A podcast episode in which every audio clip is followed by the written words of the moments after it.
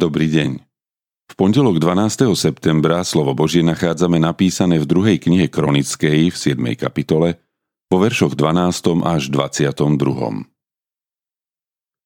Zjavil sa mu v noci hospodin. Riekol mu. Vyslyšal som tvoju modlitbu a toto miesto som si zvolil za dom obetí. Keď uzavriem nebesá, takže nebude dažďa, alebo prikážem kobylkám vyžerať zem, alebo dopustím na svoj ľud mor, ľud môj, ktorý je pomenovaný po mne, sa pokorí. Bude sa modliť, hľadať moju tvár a odvráti sa od svojich zlých ciest. Vyslyším ho z neba, odpustím mu hriech a jeho krajinu vyliečím. Teraz bude mať otvorené oči a moje uši budú pozorovať modlitbu na tomto mieste. Vyvolil som si a posvetil tento dom – aby tam prebývalo moje meno na veky.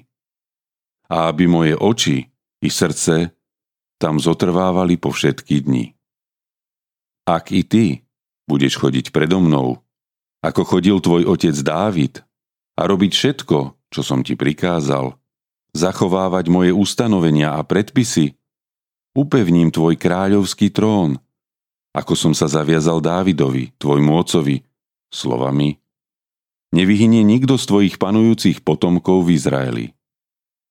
Ak sa však odvrátite a opustíte moje ustanovenia a prikázania, ktoré som vám predložil, ak odídete slúžiť iným bohom a budete sa im klaňať, vyhubím vás zo svojej zeme, ktorú som vám dal. A tento dom, ktorý som posvetil svojmu menu, zavrhnem spred svojej tváre a urobím z neho príslovie a predmet posmechu pre všetky národy.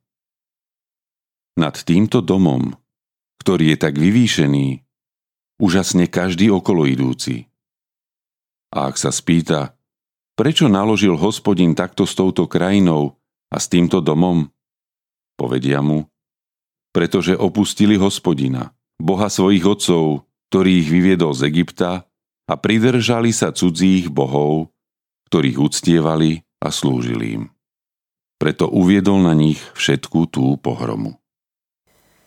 Ľud môj však, ktorý je pomenovaný po mne, sa pokorí, bude sa modliť, hľadať moju tvár a odvráti sa od svojich zlých ciest. Vyslyším ho z neba, odpustím mu hriech a jeho krajinu vyliečím. Pán Boh sa nás snaží oslovovať rozličnými spôsobmi, prostredníctvom ktorých nás volá bližšie k sebe a očakáva našu odpoveď. Jeho volanie máva rôzne podoby. Sú to chvíle prežité v spoločenstve cirkvy, chvíle plné radosti, pokoja a šťastia, alebo naopak, chvíle, ktoré naše srdcia naplňajú nepokojom, neistotou a strachom z budúcnosti, keď príde choroba, živelná katastrofa či epidémia. Vtedy si začneme klásť otázky. Čo je toho všetkého príčinou? Sme to my a náš spôsob života? Odpovedou na tieto otázky je modlitba. Modlitba je tým virtuálnym prepojením medzi nami a Bohom. Niekedy sa nám zdá, že odpovede neprichádzajú alebo meškajú. To preto, že sme netrpezliví a chceme odpovede hneď alebo sme príliš zahľadení do seba a cieľom našich modlitieb je len snaha získať niečo pre seba. Zdravie, lepšie postavenie, majetok.